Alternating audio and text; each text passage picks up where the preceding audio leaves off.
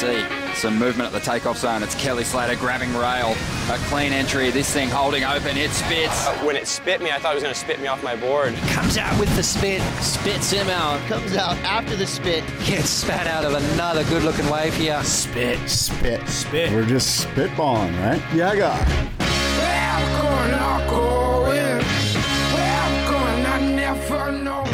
Yeah, guy. Yeah, friggin' guy.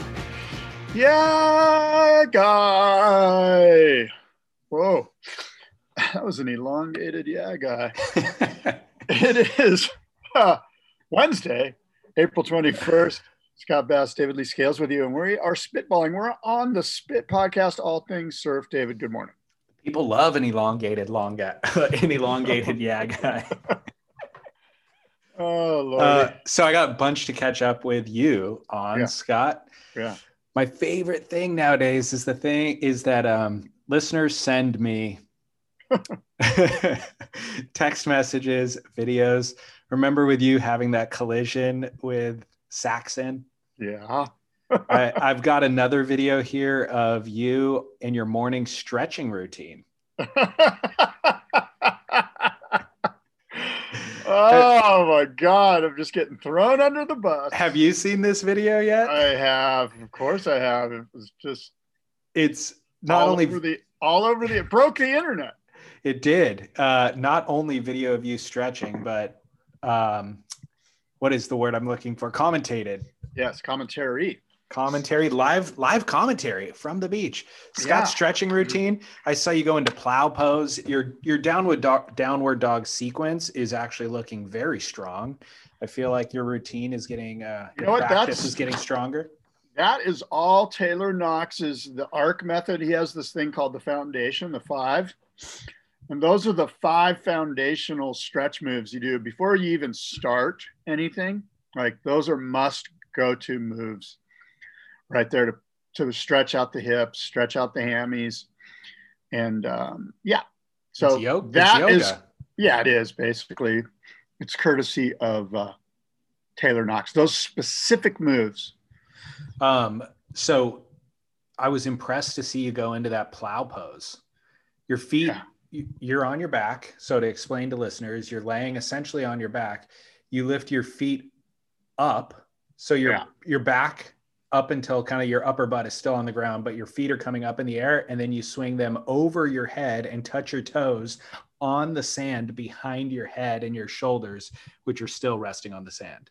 Yes. Yes. Incredible. Thank you. Do you, Yeah. fi- do you find that you're able to do big front side hacks like Taylor after you stretch open the hips like that? I don't, but uh, I'm certainly trying. I don't end up doing it, but I try. I feel like it's improved. Um, I don't know the low tones, the gutturalness of your yeah guy. Okay, well, there's there's there's that. You know what's so um Jamin from Naked Vikings Fins sent me that thing too. He's like, hey, you're getting torn apart on the internet right now. But I want to say I noticed that you put the new fins in your board. So he he noticed that they had sent me some new C drive fins. So I got the two big twin fin and the uh, FCS tabs. And I also got the back trailer fin in the FCS tabs. And I really like the uh, feel of all three of those boards in that wider twin fin that I have. So you were talking about doing that experiment with the little tabs, side fins. Um, how's it working, and what does it do? Yeah, well, so mostly I'm stoked on. So I rode that board as a twinser. I pulled all the twinser fins out, put the two C drive kind of keel fins with the cutaways in it, and then the same fin, smaller version as the stabilizer in the middle. And I'm really digging it because I'm getting all the sort of the speed and the the carry through flat sections that a wide twin fin will give you, but a lot of the sort of comfort, I guess it is, or um, you know, that feeling that a center fin gives you, that sort of stability and basically the ability to kind of lay back on your back leg and and just kind of feel the feel the center line of the board and um, and get some drive out of that. And so I'm super stoked on it because it has taken nothing away from the the speed and the uh, squirt that I'm looking for in a whitetail board. Perfect. So you're just adding elements. I'm adding. And which board are you riding? Uh, it's a Von Sol Twinser that I've turned into like a two plus one, like a twin fin with a stabilizer. Gotcha. Yeah. Uh, where are you headed for this South Swell? You know what? I'm not going anywhere. I'm really busy uh, right now. I'm, I'm, I've got a bunch of stuff on my plate. So I like that there's a big hyped South Swell because what I do is after the hype, after the swell, I go somewhere and everyone else has left. And uh, so I'm looking at maybe going somewhere in, I don't know, early to mid May. Um, you know, when the second or third sort of smaller South Swell rolls through and it's not like everyone's jumping on a plane to go somewhere. In terms of locally, is it this coming swell forecast to be too big for all your local spots? I mean, first of all, I feel like they're hyping the shit out of this swell. Yeah. Now, I hope I'm wrong. I hope it's huge, but I don't think it's. I just think it's a south swell. You Right. know, like Surfline. You know, they go over the top with this stuff before the swells even hit. It's like let's let's call it La Bamba after the swell hits, not before the swell hits. So I've thought about that in recent years. Um, and I always thought it was a matter of sometimes forecasters are wrong. You know, even weather forecasters, they say it's going to rain and then it doesn't. But the more I've kind of paid attention to Surfline, I feel like it's done for clicks. Like if like creating a big swell event and names around it and a bunch of stories gets people to the website and that's Yeah. their business. And so it, even if they know it's going to be five to seven, might they hype it to be 10 to 12, you know? And, and where is the line where that jeopardizes their credibility so that then we stop going to their site? Or you go to your, their site and you you sort of put a, um, you know, you put your own spin on the numbers that they're giving you. You know. Yeah. Now, look, it's going to be a solid swell. It's going to be a great swell. I don't think we should poo-poo Surfline for saying, "Hey," I mean, it's their job to tell us that there's waves coming. That's that's what they do. That's what we sign up for. And um, you know, I just, I guess, too, the region I'm in, a lot of the South Swell bypasses this region, and and Surfline's pretty Orange County specific. I mean, Yeah. that's where they're located. They're Huntington, they're Orange County, they're Newport. They have a massive base of people that follow them there. And so, you know, for 190 to 170 degree south swell, it's probably going to be pumping up in Huntington. You know, now down here, it's going to bypass a lot of the spots, especially where I surf, which is pretty northwest facing. But, um, you know, so we'll see the swell, we'll see it bypass us. And, you know, we'll drive to Oceanside for closeouts. Yeah. um, follow up from last week. How did the California surf auction end? Yeah, the California Gold Surf Auction was a huge success. We sold all 51 lots. We we reached some record numbers, um, and so it was a resounding success with um, happy buyers and happy sellers, and it was really good for the vintage surf market. You know, to to sort of elevate the market space and to um, keep the market alive and functioning and robust. What records did you set? Um, I, I mean, I don't have the exact numbers on records, but if anyone saw the auction and followed the auction, they know that we hit it out of the park. Uh, did the rabble rousers who are looking to take the Decap model to Malibu for a surf, did they win the board?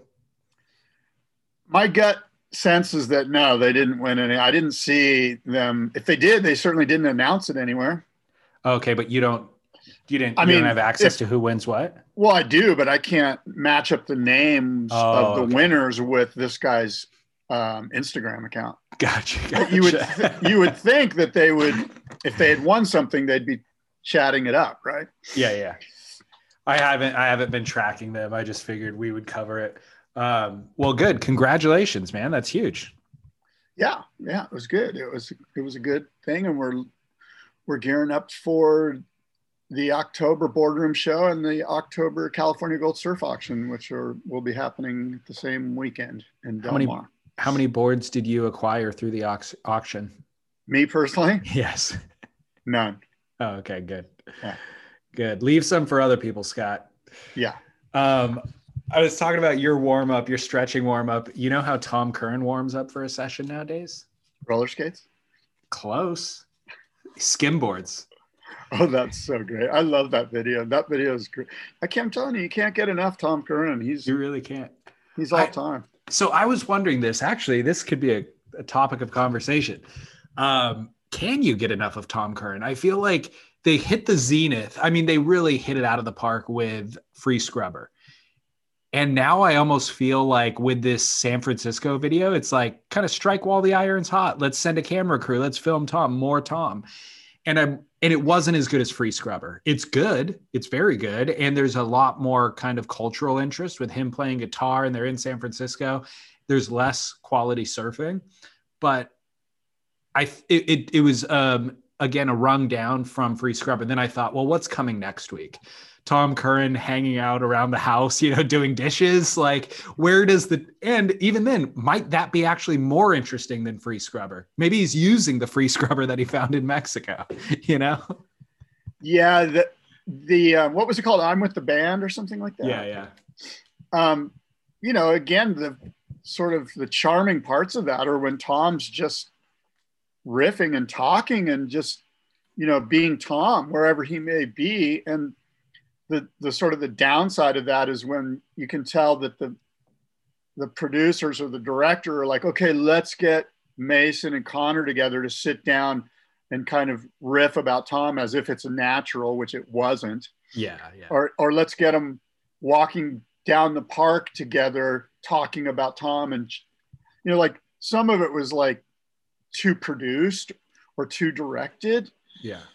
I guess I should say but you know the the brilliant stuff is when Tom's like trying to trying to get those guys to get involved somehow you know and anyway I, I I don't think you can get enough Tom but Okay, so what I'm what I'm taking from you, and I actually agree with, is Mason. I, when I said this uh, is a step down from Free Scrubber, it's because there's Mason and Connor in it, who we love on their own, but we just want more Tom. So actually, it doesn't even matter about the surfing.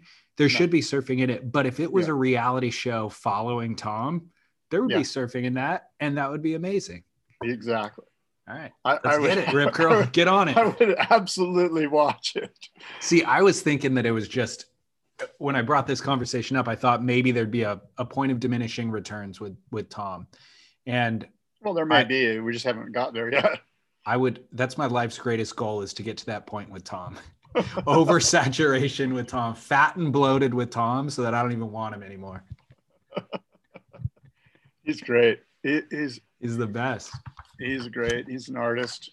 Yep. And Um, I've got more feedback from last week that can lead us directly into uh, the Narrabeen Classic, if you'd like, or do you have Sure. somewhere else? Okay. yeah, no, that's fine. We were talking about um, Carissa Moore's 9.9 air that she did and whether or not it was a 10. Yeah. And you referenced the fact that there was a little hitch in her landing. Yeah. And so you said, Hey, David, was that, could that have been better? Yes. And I agreed yes, it could have been better without that hitch. And you said, Well, then it's not a 10. I got this listener from Negatron. I got, I'm sorry, I got this email from listener Negatron. You know Negatron? Do I? I don't know. It sounds negative. sounds like a hater. Uh, he he's the common, or I'm sorry, the uh, moderator on BeachGrit's comments section, Oh, and he said he's been in that role for years now, so he's pretty well known to the uh, to that community. But it sounds bad. It's like it's going to come back, come at us pretty hard here. He said, Hey, Dave, just listen to Spit and your conversation about Carissa's 10. I'll preface this with that I'm the head judge on my island and a judge to a national level. What I drill into my panel is that a 10 shouldn't be reserved for only a perfectly ridden wave. Simply put, it's just the highest possible score a judge can give a competitor. You got to reward what's done, not what isn't. So if somebody got a double barrel, crazy, crazy two barrel sections, and then they went for a massive punt, but they end up falling on the closeout section, it's a 10 all the way. Forget the falling off. Punishing the mistakes only promotes safety surfing. Did uh, and then he said, I also had a chuckle about the online outrage of Carissa's wave only being a 9.9, 0.1 off the mark. you know, that's kind of a funny thing to quabble about. Squabble about, but a 10 is a sentimental or a uh, I don't know, it's bigger than just, you know, point one more than a nine nine. What are your thoughts on Negatron's scoring? I think that's really insightful. I, I've actually never really looked at it like that. Like, you know, this idea that um, reward what happened, not what could have happened or didn't happen. Um, it's a whole different mindset, right? Yeah, and it's and it makes sense, especially that last part of it where he said, you know, it it sort of quashes uh, progressive surfing when you think of things like when you think about it like that. So I'm I'm really uh, a big fan of his insight there. I think that's really well stated and and uh, it makes tons of sense. You know? It does when you use the examples, the example that he used, it makes perfect sense. The problem with Carissa's wave was that it just wasn't a double gaping barrel. Like there's tens that are unequivocally tens. You know that you watch it, everybody's yeah, mind is blown. you know the the great. I'm sorry to interrupt, but I'll just this came to my mind. Tens are like pornography. You know, you don't know how to describe it, but you know it when you see it. Yes, the uh, the the court's definition of pornography, yeah. and that's totally true. So in that example he gave, everybody knows it's a ten. The time, the moment the surfer gets spit out of that second barrel. Now, no matter no matter what they do after that, it's kind of just icing on the cake, or it's um, it's celebratory for the surfer actually you know of the two barrels knowing that they got the 10 with carissa's it wasn't as definitive some people would say it was i suppose but it wasn't as definitive it was a waist high to shoulder high wave she had to pump down the line you know there was another surfer would have surfed it to a four, let's say, whereas a double barreling wave, it's either 10 or one. So the wave itself didn't have the score in it necessarily. It was Carissa's maneuver. And so that's where you then get into these kind of fractional differences between the judges. But I still tend to agree with what Negatron says. The overall idea that uh, deducting scores for things that weren't done uh, promotes safety surfing. Yeah, that that's the and that's a dangerous there. that's a dangerous place to get into because we've seen that a lot in the past. Yeah, I mean that gets us to Frederico Bor- Boreas. I mean, actually, I I actually think Frederico surfed as good as I've ever seen him surf in my life. Like then that why do one. We, then why do we still not care? I don't know, but actually that one. Remember when I chimed in? I'm like, "Hey, Frederico, uh oh, this could be boring or whatever." He was actually absolutely killing it. Like those backside hacks he did were mental and they were huge and they were they were like long railed and just gaffing and and the spray was magnificent and I mean that's as good as I've ever seen him surf. He was he's out of his mind but you but you do kind of ask yourself okay well if that's it you know he, he's never going to win an event. I mean is anybody going to win an event with Gabe Medina? It's so let's start on Frederico. It's undeniable, and we really need to unpack why we don't give a crap. And because you're right, everything that you said is true. His timing's phenomenal. Like, and then they show footage of him at J Bay when it was pumping, I think 2017, and he is shredding. They kept showing his heat with Felipe. He's absolutely shredding. And I think to myself, I don't even remember him surfing in that event, you know, and he got like a pair of nines. Why do I not remember him? But I remember Felipe's so well. And he's so, just formulaic. It's a little bit formulaic. And I feel that way about Connor and I feel that way about a lot of guys. They really need, I mean, they really need to heed Spark. And they need to heed our words. This conversation they need to somehow absorb because it's transcendent. It's yeah. not, it's it, it's it's everybody kind of recognizes that and there's a reason why they're not getting i guess they they they tend to get consistently good scores but there's a reason they're not getting excellent scores and it's just it's not exciting well, they're I missing would, the element of excitement i would argue to to you david and to the listeners that we've gotten to a place in professional surfing where there are they're re- we've always argued for this like like like let's limit the amount of surfers in these events but now within the 32 there are a definite i would say maybe six and we can talk about how many there are that are heads and shoulders above the rest of the field and we know who those six are, right? Basically, in my opinion, let's say there's 10 which i don't know how Well, many are there first first of of all- all but you know what i'm saying like Well, there that- is such within- a level of difference between Italo and Gabe and that crew and the Federicos and the Ace Buchans that that it's night and day. They shouldn't even be in the same competition together. A hundred percent. But even you said six. There's Yeah. stratas within that six. I agree, but we got to cut it somewhere. Well, I- I I agree, think but, 10 but or for 12. converse, ten is the right number for like being able to cycle in people like Morgan Cibilic to be Yeah. able to upset John John Florence's. Yeah. Ten is enough. Who's your list? Give me your list Of, of guys.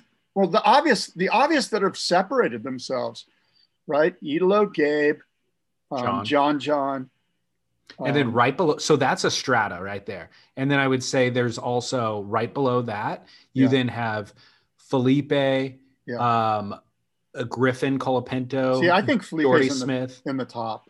In the, there's four of them right there. Felipe, Italo, Gabe, and John, John. I think i don't know Okay. Well, Why anyway, we- now we're nitpicking. I didn't mean to interrupt, but go keep going. You got your four with Felipe. so then i would say uh griffin colapinto Yeah. um jordy smith Yeah. kanoa igarashi Yeah. and then there that's kind of a, a second tier strata i would What say What about Julian? And then right below that, you have Julian, who's Yeah. kind of earning his way out of it every Yeah. single com- Yeah. uh, competition. And then you've got Morgan Cibilic, you've got uh, Jack Robinson. You know, there's kind of I don't know. What about like Ryan Callinan or Ethan Ryan- Ewing? Ryan Callinan, Ethan Ewing fit into there. Yeah. Um, and that's where it becomes our concept becomes difficult to define because Yeah. all those that last level of surfers that we're trying to define could get a 20th in one event and then they can get a second in the next event. yeah. So it's kind and Federico Morais did that, you know, I think he got a third maybe in this event. So it's tough to decide who those surfers will be, but that's really what the QS is for. And maybe there's some in between the QS and the CT, there's some kind of um, B league, not B league. I don't know what the right way to define it would be, but where there's these guys kind of waiting in the wings that are constantly sharpening their knives and they're we know they're kind of Yeah, but see, I I, I because the agree with QS you. has hundreds of people on it. So they can't you can't relegate Federico Morais to the QS where he's battling with people who just are Well- no names. I look at it like this. It when we look at the top, say six or top four or whatever, are is Wade Carmichael or Frederico Morais or Ace Buchan ever going to produce the types of dynamic surfing we see from those top four? I'm not saying they're not going to do power surfing because those top four can do the power surfing. They can You're right. do No, they're never going to. yeah, and and so it's kind of like why are we wasting everyone's time? Well, we've harped on it a lot and we still don't have an answer because the other thing that I always harp on is it takes two full days of competition to get rid of four surfers.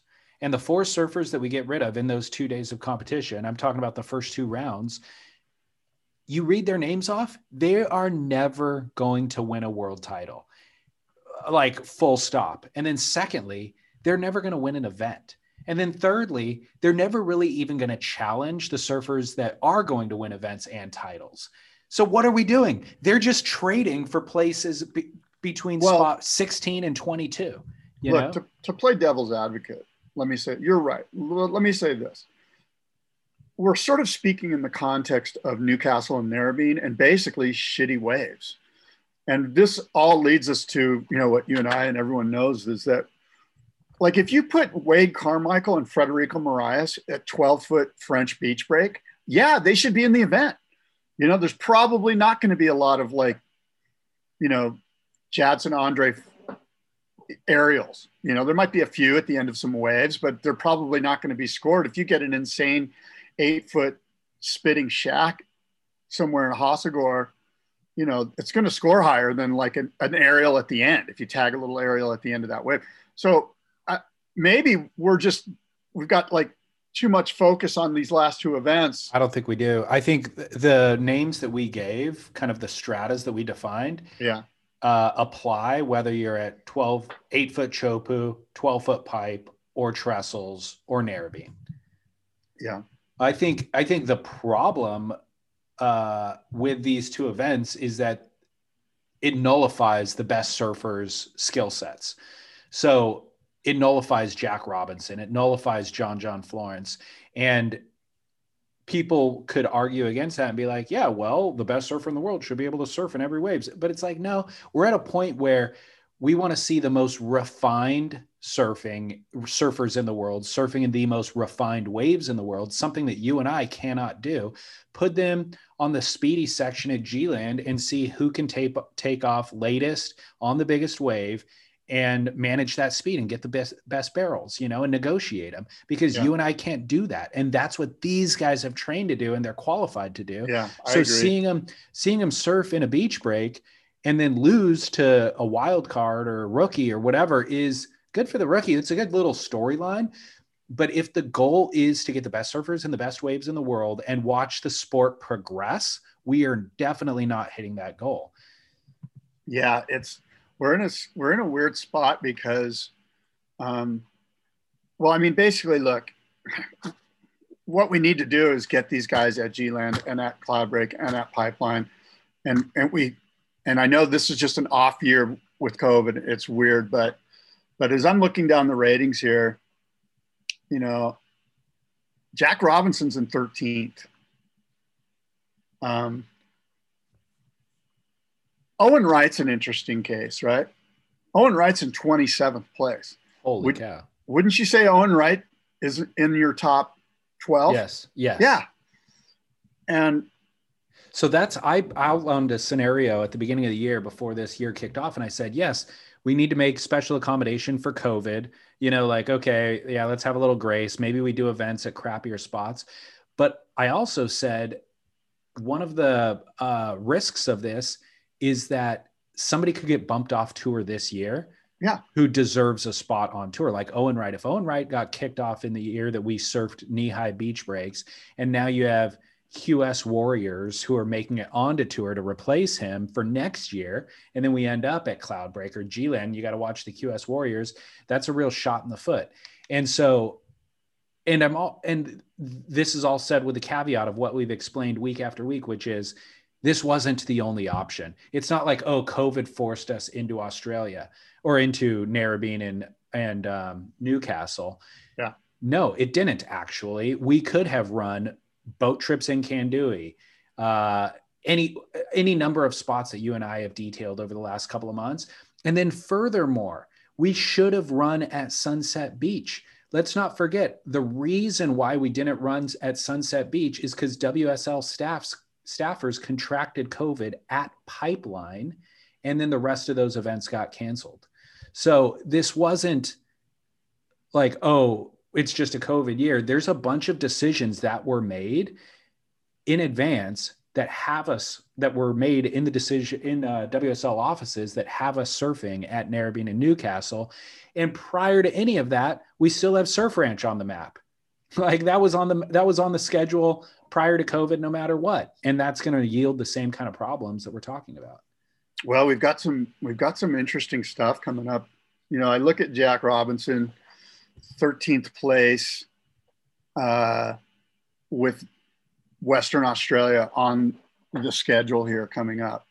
Do you feel like, I mean, we can't get inside Jack Robinson's head, but, and I've asked you this before, but do you feel like there's some pressure on Jack Robinson going into Western Australia? Like he's expected to, to make, I would suggest to you, he's expected to be a semifinalist. Some might even say finalist.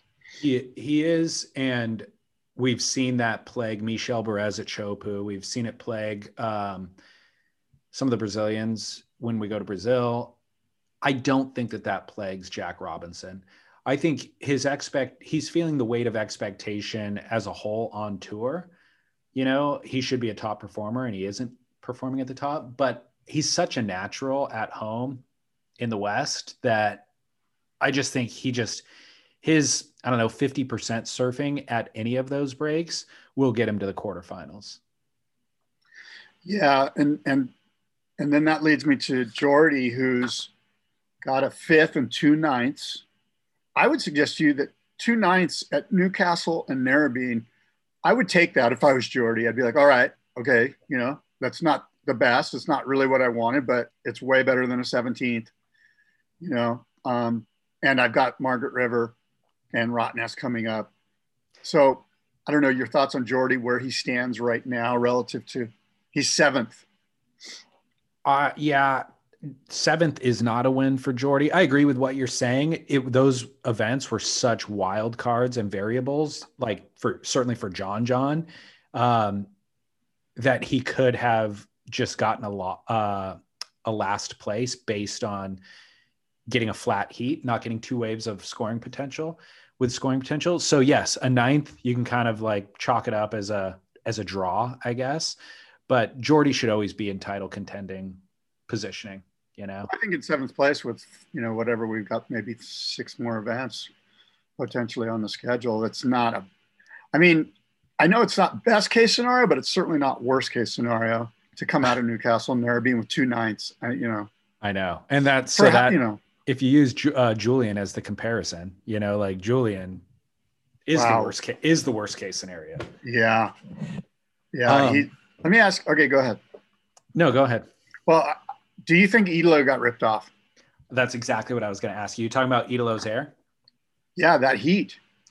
So Italo, I mean, really, what we're what we're talking about is the air that was deemed incomplete. He got a closeout right, and he just basically just one pump into the section, full rotation spin into the flats, and landed on his feet, but didn't quote right out of the wave. So what happened was he landed on his feet and uh, there was like a explosion of whitewash almost coming from the side. It wasn't even the one that was from behind him.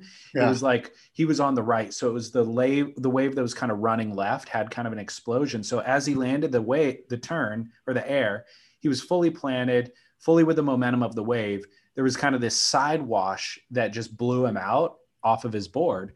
And the judges deemed it incomplete as a result. So the and he ends up losing the heat and he was always looking it was looking like another gabriel italo final up until that point. Those guys were just you know smashing guys in all their heats.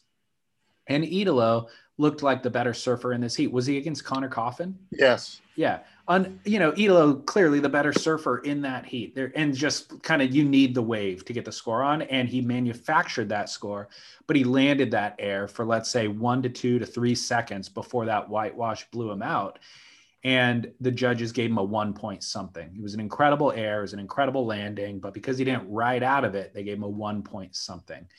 To answer your question, yes, I think that he completed the air and that he should have gotten the nine point whatever it was worth. Yeah, I totally agree with that. I totally agree with that. And that's some that's a huge mistake. Injustice.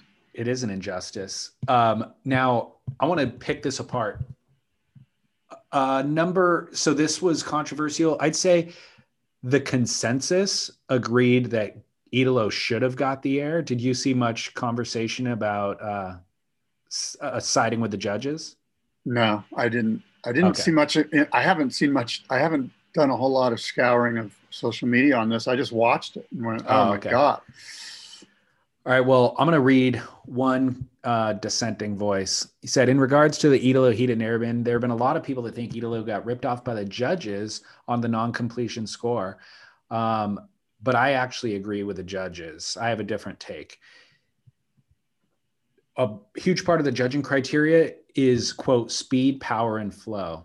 Italo has heaps of the first two, but not much of the last when Italo takes off, he's over his overwhelming goal is to get enough speed to launch in air, and that's it. He flies down the line, gaining incredible speed, but he does not see the wave as a whole canvas. Usually, he spots the section and launches in air. Usually, uh, on a way to score more than a 6.5 or a 7, and he gets a heat win.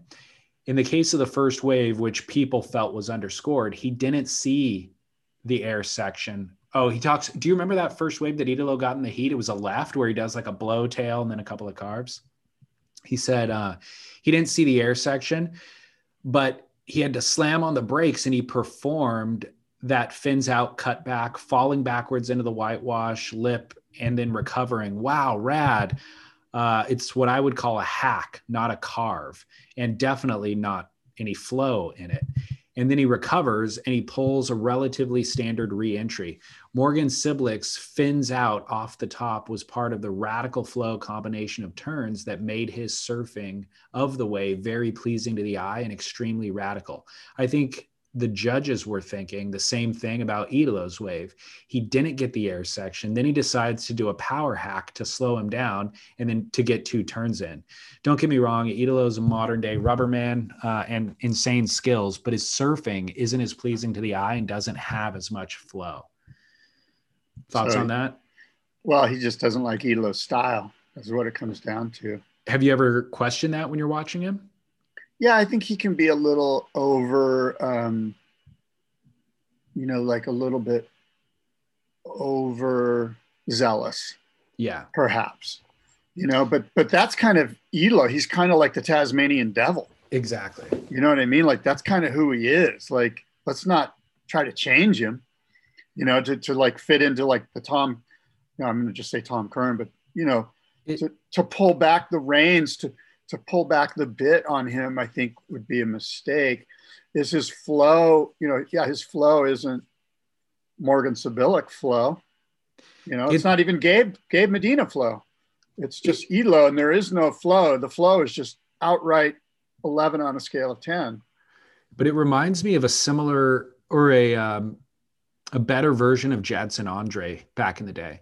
Jadson Andre has that same frenetic energy, and when he hit, we didn't know how to process it either and so we started giving him judges started giving him tens because the airs were that radical but it hasn't aged very well and so Italo, I would say, has better style than Jadson, but not a ton better. And his airs are gnarlier than Jadson. But again, with a decade of progression, that's why they're better. I'm just wondering if with time, this flow kind of conversation will become a lot more um, obvious? It probably will just sort of rise to the top because we're going to start to nitpick things, especially between Gabe and Italo. Yeah. Um, and, but you look, that backside aerial was insane. Full on, inc- he was going full speed, full nonstop. The spin in the air was incredibly fast. It was, it was incredibly technical. He probably covered 40 yards. It was in, it was mind blowing. So I think the reason why the judges didn't give it a score was that there's been a precedent set for years now of you have to ride out of a maneuver. And that precedent was set. Every wave is different and every example is different. So it's very difficult to create this kind of objective uh, judging criteria. And they didn't really analyze that exact maneuver for what it was and the landing for what it was.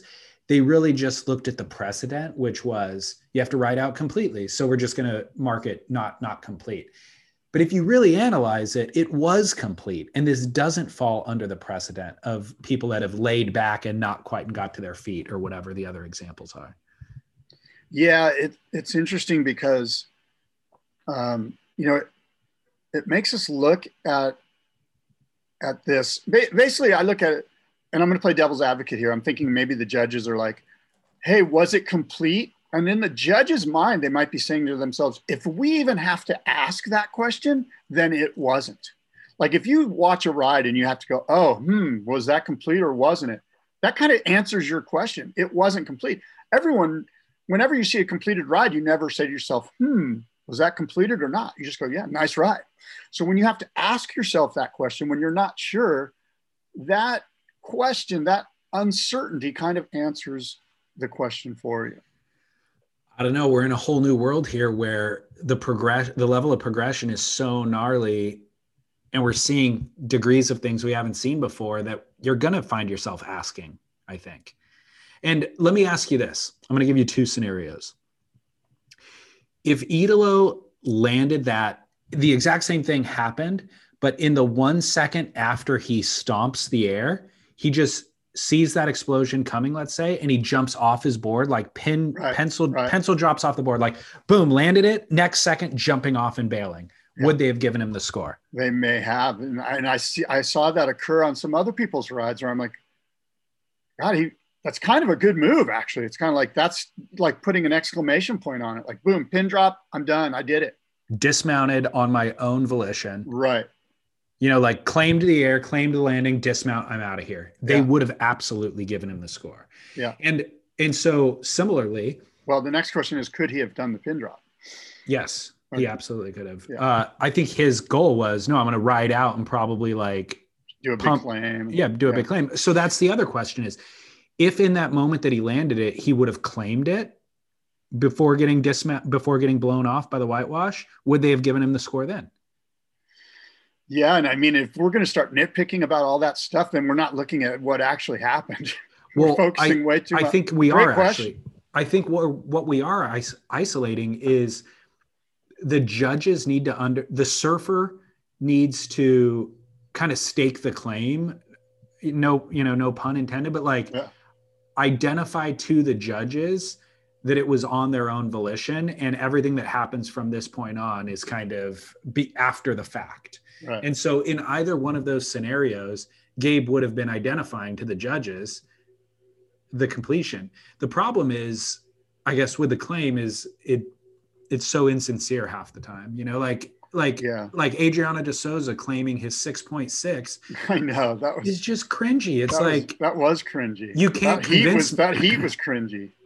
You can't with convince Griffin? me. Yeah. Yeah.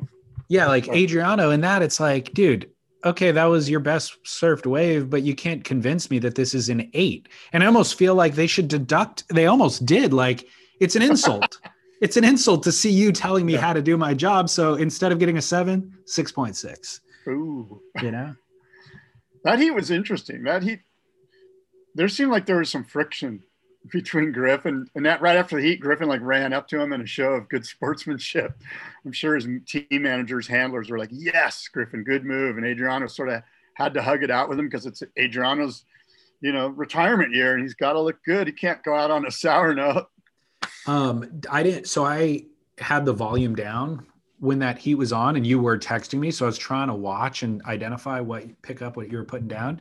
Were there words exchanged or anything? Or I I had the volume down too. I just Ah, saw okay. the body language and I saw the, you know, there was, you know, this this contest had a lot of that. Had a lot of surfers right next to each other, getting in each other's way. I know there's a, some really controversial uh, priority calls too, and Connor paddling in front of Kanoa Igarashi and their the opening wave of their heat, and Kanoa getting so upset that he actually didn't catch a wave for the rest of the heat was really out of character for him. Totally. bizarre, right? And Connor uh, surfed great throughout the event, and I feel like even elevated his performances. But he got some free passes in heats like that, or like with Italo, to where he was able to find himself in the final. And I'm not taking away anything from Connor. And I should actually point out that he's been working with Glenn Micro Hall, and Glenn has this magic.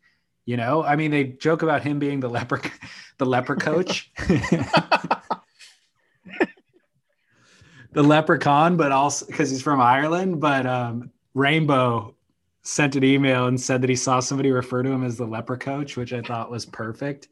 And he has some of that magic. He had it for Wilko, and now he's kind of, I mean, Connor, he's got it for Connor. Not only be, is Connor getting through heats, but again, Connor has elevated his surfing. He's surfing better than he ever has.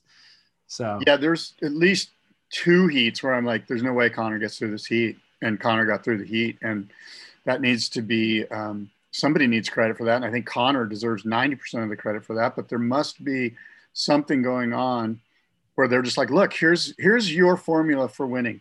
You're, you need to get those lefts, fly down the line vertically, do vertical gaffs, try to get two in, finish the wave, and that's and then hope the guy doesn't do a massive error. And Connor pulled it off like two or three heats in a row. He just kind of stuck to those big left gaff turns, finished the wave with a reentry, and looked solid, and and made it through. Exactly. And I think that is what a good coach would tell you is, hey, Connor, you have been doing this. You, you've been surfing phenomenally your entire life. You know how to get two crazy backhand turns in. It's not an issue. You don't fall when you do it. So forget about the competition. Forget about Gabriel Medina in your heat. You know how to do two big vertical backside snaps. So go out there, get two waves where you do it. They'll give you an eight for each of them, and you'll advance through most heats. And he you did. sound like a coach. You're convincing me. I'm like, that's all it takes. Shit. And he did, by the way. Um, Gabriel Medina had him comboed in that final, and he went out and he did it again, and he got it eight five and got out of combo at the last minute. You know what I mean? He didn't get the second wave, and he wasn't going to get the nines, No. but he can at least make the final with two eights.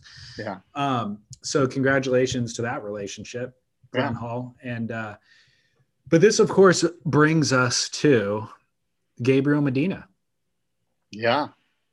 He is I mean- risen above. He is unflappable. He's he's looking incredible, and um, I don't know how you stop him at this point. I really don't. John, John, John. I I don't know. Uh, to me, it's this is between Gabe and Ela from here on out. Well, John John can stop them all at Margaret River. I think there's a couple of things that are still variables that we haven't you didn't account for right there, which was good waves. If we get these guys in good waves, it certainly evens up. You know, John John can rise up to and even above those guys. Um, I I do think you say it's between Italo and Gabe. Well, I think I mean- Italo's got the edge on Gabe. When it comes down to those guys going head to head, I feel like Italo has the edge on Gabe. And uh I think Gabe's a little more polished competitively. and as and far as strategy, as far as number you- of heats surfed, as far as number of times in this position where it's like, okay, this is it, it's on. the stats indicate yes. I think when you look at them head to head, Italo has his number. There That might be a fi- mental thing there that we're not taking into account. Yeah, The final at pipe, the final at Pipeline, where by the way, Gabriel was in pole position. He was the man to beat in 2019. It would have been his third world title. It would have been his second Pipe Masters. He was in first position. He had to just not lose. Italo wrenched it from him in the final to get the Pipe Masters title and the world title. And I think that that sticks with Gabe in his craw. And then he did it again at, at Narrabeen in the final.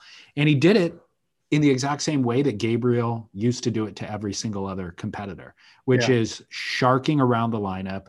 The score that Italo got, uh, his second big score at Narrabeen, was when Gabe had priority. And Gabe was sitting on the bank, and Italo was inside and way inside in both ways. And he caught this long stretched out right and just pumped like a madman to the end section, did the air into the flats rode out of it, and that was his big backup score. And Gabe wasn't even looking for that wave, you know, and, Yeah. and that's what Yeah. Gabe used to do to people.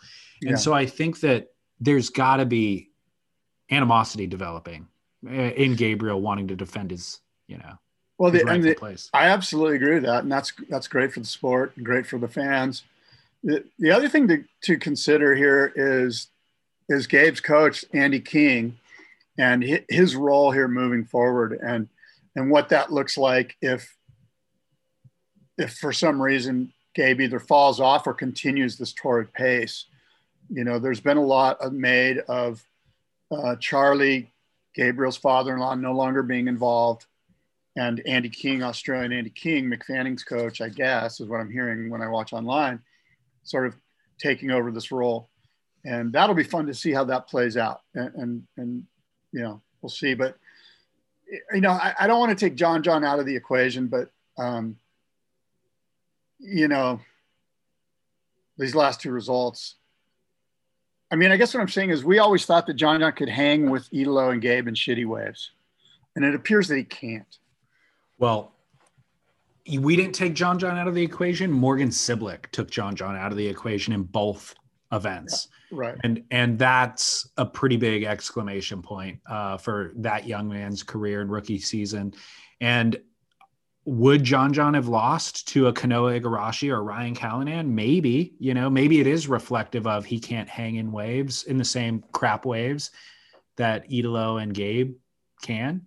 Uh, and would John John smoke Morgan if it were at Cloudbreak or at or at Bell's, one of the venues that was supposed to be on tour this year? And we don't know. Um, and does this get into Gabriel or into John John's head? Losing twice to Morgan Cibilic. Like, look, losing once, that's one thing. But then going and being able to redeem yourself and not being able to, does that get into his head? These are all great questions. And and you know, you've put it like he lost. I would say that Morgan won. You know, like it's not like it was like he, you know, I, I feel like Morgan won those heats, not John John lost those heats. But speaking of rookie and young surfer on tour, you know, Morgan not getting through that heat with Gabriel was a full rookie mistake. When you have a, I think he had an eight five or something or a nine, some incredible score for that tube. Oh yeah, that was so and, sick. And to not have a backup of like a six when they're Yeah. out there, sixes are out there all day long. Yeah. And his backup was like a four four. And this is when he had 20 minutes left in the heat. Yeah. Like to not get a six is a rookie mistake. And, and to not get it immediately, by the way, like you want to get that thing bang. So now you're sitting and waiting for another eight instead of, you know, a four backup and trying to scour for what is it that I need to get through now? You know, you need, and, and I, I just feel like that was rookie, rookie, rookie right there. So, do you know what score he needed by the end of the final? By the end of the heat, was well, it just it was a six? it was it was Gabe that needed a six something. Gabe got with one second left. Gabe Oh, got the score. right. That's Yeah. right. That's right. Okay. So yes, you're. That's a great point because if it would have been a Morgan Cibilic Conner Coffin final, Morgan could have won the event. Yeah. Well, yeah, absolutely. Yeah. Fascinating. Um. So Let's take a commercial break. okay. Go for it. I got to get some more coffee. Go for it. All right, Scott. Back to the show. Um. So regarding Narrabeen, one hindsight's twenty twenty, obviously, but did you feel like those two events were wildly similar? Yeah, I, I guess so. Um, I got to admit, I found myself watching them. I found myself interested in them. I found myself engaged in some of the heats. I would look at the heats and go, okay, these are the three that I want to see, you know, and they usually involved the guys we've been talking about. I just feel like um, as venues, sure there were rights at Newcastle and there were lefts at Narrabeen, but ultimately it's two, you know, Yeah. It could have been T Street, and you're like, yeah, T Street was good. yeah. You know what I mean? And so I, I felt like it was two events that ran really close together that almost felt like one extended event in similar conditions and similar waves. Um, I think one email I didn't I should have pulled it up before we did you see that email from Rainbow? Uh, yes, I've seen a couple of them, but uh, Yeah, he's been on a roll. Let me find it real quick. Rainbow said, "I'm unlikely to watch the event coverage today, uh, but after after being told that the world's best can only produce mediocre surfing and scoring, no mat no better than average for two more days, I realized that I don't love surfing as much as the WSL does, and I certainly don't understand the technicality and nuance. Maybe it's an age thing because all the kids on the beach were getting along, they were getting signatures on their broken boards. Honestly, it must be the surfers that are broken. Throw them all away because none of them is capable of uh, shredding an elite, excellent single frickin' wave score. Um, this was in reference to the first couple of days of the event, I think, because by finals day there were people getting excellent scores. Um, but he said at one point, Rabbit rabbited on about Ace Buchan needing only a 6.14, which was well within his capability. And then he choked a blind, pregnant pause because he knew the judges hadn't given a score out like that all day. And Joe couldn't fill in because there was honestly nothing to say or nothing to believe in.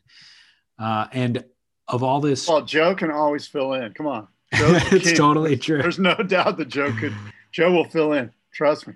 Um, and he said, and all this talk of the judges wanting to reward progression that Felipe, Gabby, and Italo only produce. I saw Italo do just that yesterday. He surfed two waves, whipped out the identical same air reverse on both, and was rewarded the exact same score, a six, an average score to win the heat. Clearly, surfing progression nowadays is reinforced stagnation. Look, the waves are crappy, and this kind of gets us to the our age old mantra or mine that the waves are the stars. Yeah. When we see eight to ten foot uh, Margaret River, it's going to be it's going to be insane. When we see John John taking the tops off, or um, Or the box. Jack Jack Robinson pulling into some mental box waves, or they go to North Point. Like the waves of the stars, it, it, you really, you really can't. I mean, you can criticize, you can be cynical, but let's, you know, if I think if you and I just keep hammering home, they're going to eventually get it, and they already know it. We can't have events in crappy waves.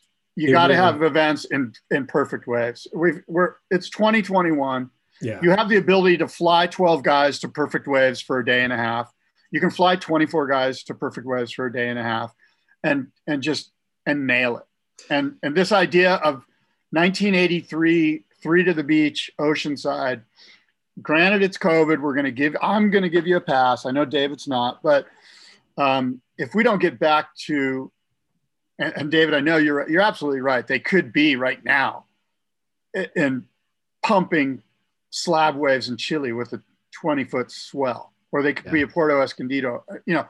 So anyway, the waves of the stars, and until that gets hammered into their heads, we're going to be stuck with whatever we're stuck with, I guess. Well, and this is for their own benefit, by the way. The WSL's goal of growing the audience and all that sort of stuff and getting more sponsors is solvable by truly progressing the sport, which is let those guys fight it out at speedies. Like Yeah. that, that is progress. That gains eyeballs. That is the elite level of the sport.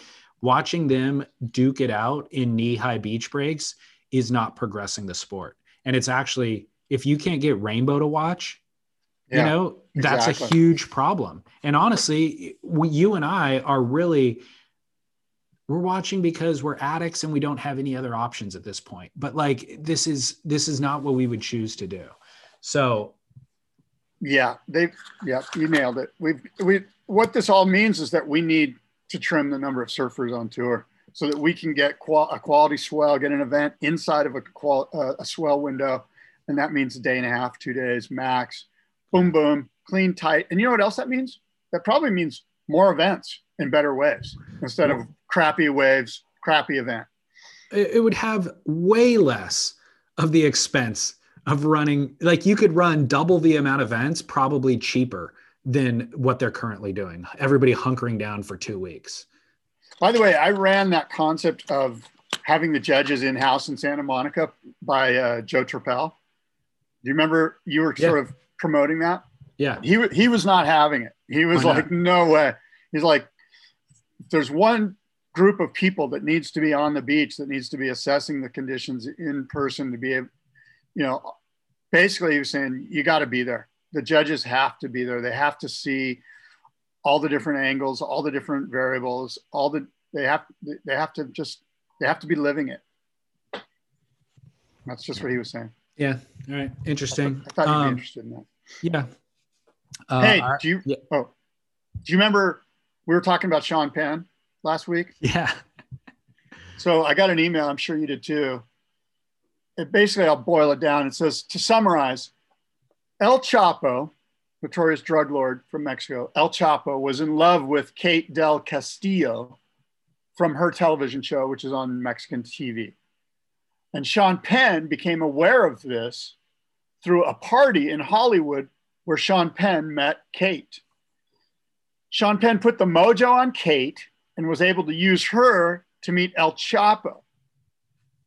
Now, he, Sean Penn, is one of the most hated men in Mexico.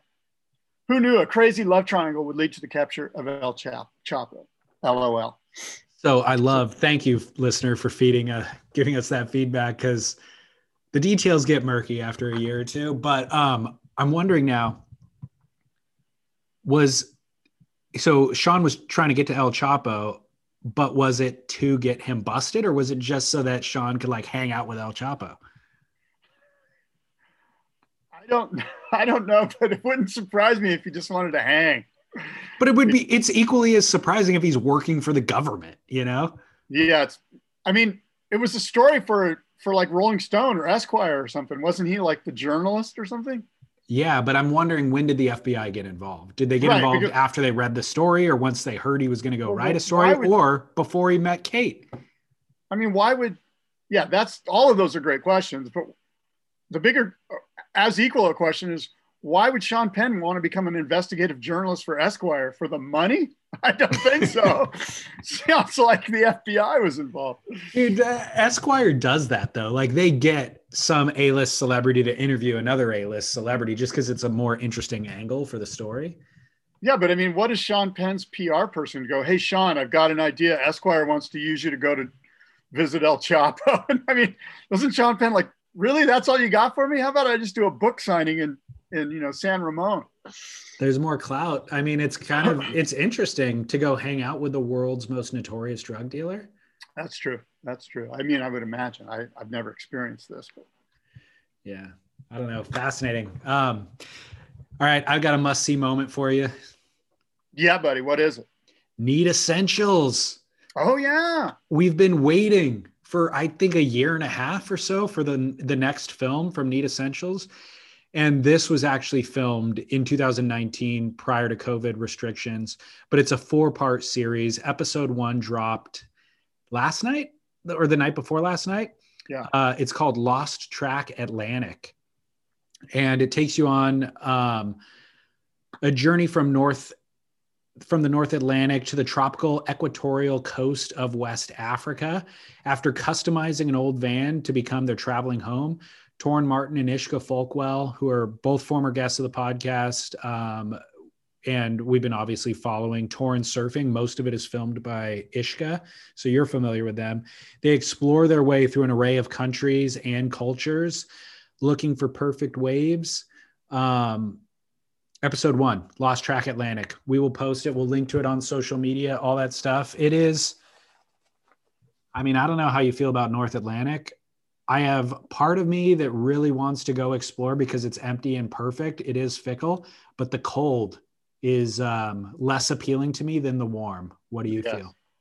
I'm I, as I get older. Somebody told me they go, you you can't surf in water that's colder than your age. Ooh, that's a good Yeah. point. Yeah. So you know Well, we got we got to keep an eye on that.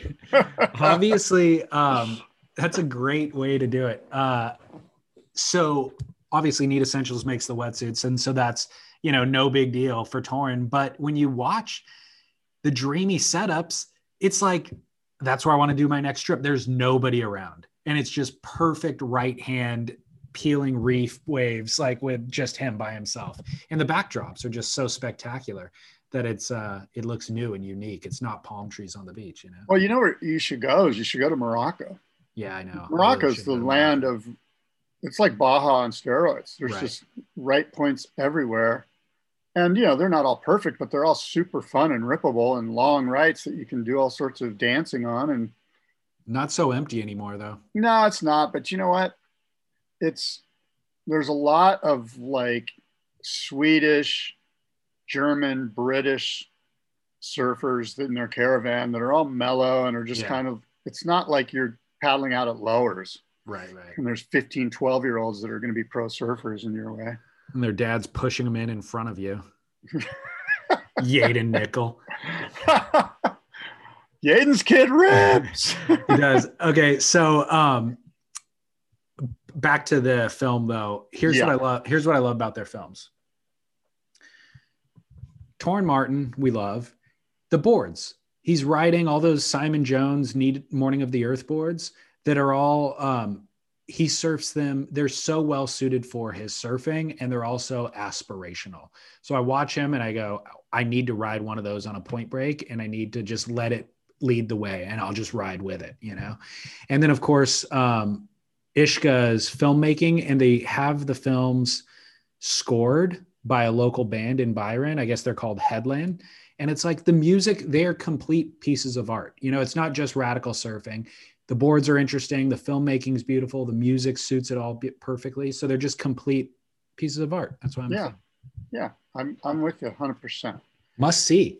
and that that stretching video that morning of the stretch the water was so cold the upwelling here the water dipped a couple days ago to like 56 degrees or something it was so cold Um, from the wind event that happened the night before yeah, I the need essentials was there for me you know what i'm saying That's right. Are you in the three two? 4-3 Four three. Okay. By the way, I should also mention um, uh, pre-orders on needessentials.com. There's all sorts of new suits en route and you can everything that you would need right now like board shorts and kind of thinner suits are available currently but pre-orders for all the winter and beyond stuff is en route so if you want to just lock that down now needessentialsusa.com Good idea. you know how all those shipping containers are backed up at uh, the port Yeah. yeah pre-order those Right.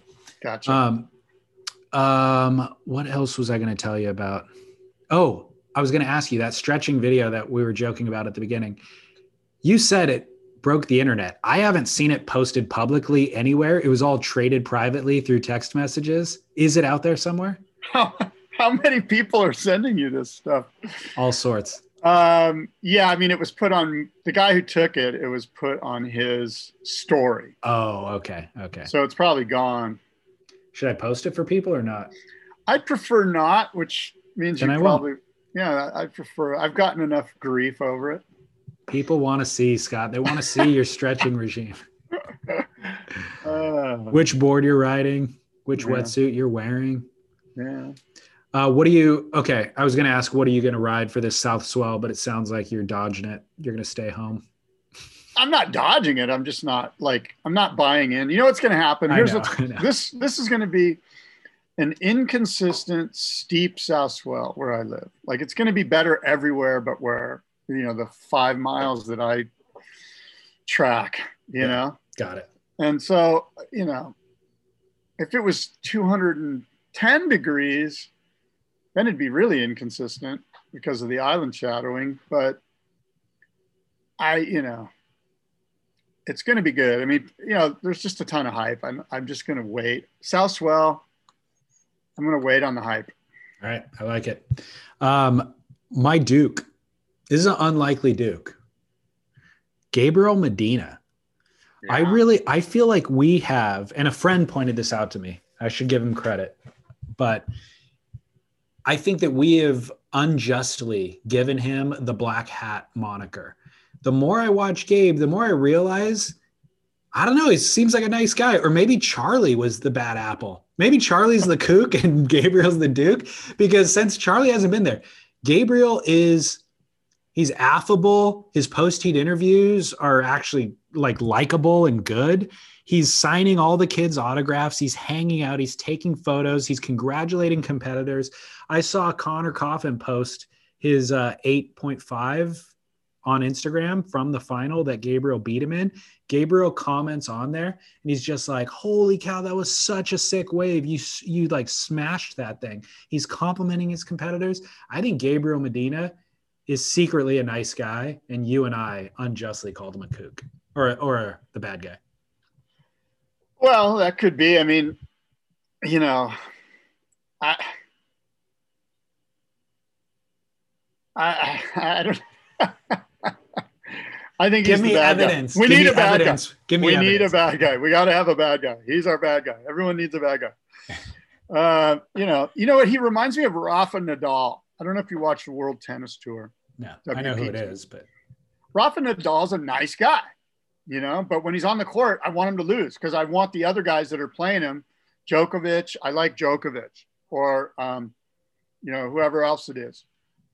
You know, I, I just, do you watch I just don't want Rafa Nadal to win. do you watch tennis to uh, pick up insights for your pickleball game? They're actually having me send little edits to them about, you know, little dink moves to do. I'm tight. I'm tight with Djokovic, you know. Oh, I see. You tell him to I sit in the sit in the kitchen and dink it over. He's like, "What are you talking about, man?" No, I yeah. I'm no over fan no overhand serving though, Scott. no, no. I've got a mean serve, bro. Do you? Oh yeah. All right, po- we'll get somebody to Yeah, film was from the sideline and send it. You know who's you know who plays a ton of pickleball is Rob Machado. I see Machado out there all the time, and, he- and he's good. way. All the really, you know, Rob was super, still is obviously a really good ping pong player, Yeah. and um, Machado's super competitive, man. And he's fact- got a he's got a crew. There's a crew. His crew is you, like his crew. Like you sit and you watch and you go, wow, these guys can play some pickle. The, I didn't realize Machado was so old. Whoa, guy. You guys do know. your stretching routine on the side of the pickleball court before you go on. I'm, I, I don't I don't play pickle with him, but I've seen him out there. I was talking to him about it the other day. We were surfing, and he's that was our conversation was pickle. That's hilarious. Yeah. Wow, man, that's a huge reveal. This is why people listen to Spit. Dude, pickleball's so much fun. I'm It telling is. you, once It you is. do it, you'll be like, I'm I'm all in. I've done it. A t- I've been doing it for years, bro. I've been doing it longer than you have. All right, fair enough. I just try to avoid it. Right. I get roped into it by my parents. Right. All right, Scott. Well, hey, great show. Thank you to NVS Fins, NVSsurf.com. Promo code podcast saves you 10% on your Apex Series fins. And of course, Need Essentials USA always. Yeah, man. And um Kanan, Kanan Cast 15, that's your promo code for some first pair of sunglasses. Um, Kanan.com. give me the rundown. Boardroom show is happening in October. yes, all- October 9th All and 10th. systems go. all systems go, honoring Pat Rawson and the Icons of Foam. Pat and I have been having great discussions lately, and we're going to have a full house at the boardroom show. Most of the booths are sold. We still have a few left, but um, it's going to be an extravaganza, surfboard extravaganza like you've never experienced. And uh, we're geeking out on it. It's going to be good stuff. Celebrate. It'll be celebration, man. Just like finally getting together again with everybody. Yeah, exactly. Feels like the first time. Cannot wait. Sing it. I I think I think we have. I hate that song, by the way. Don't put that song at the end of this. oh, Lordy. All right, you sent me something last week, Stevie Ray Vaughan, I think, because you Yeah. were talking about that documentary. Yeah, Riviera Paradise. All right, that's what we'll go to. Actually, it's already playing underneath our talking right now. Oh, yeah, bro. Until next time, adios and aloha.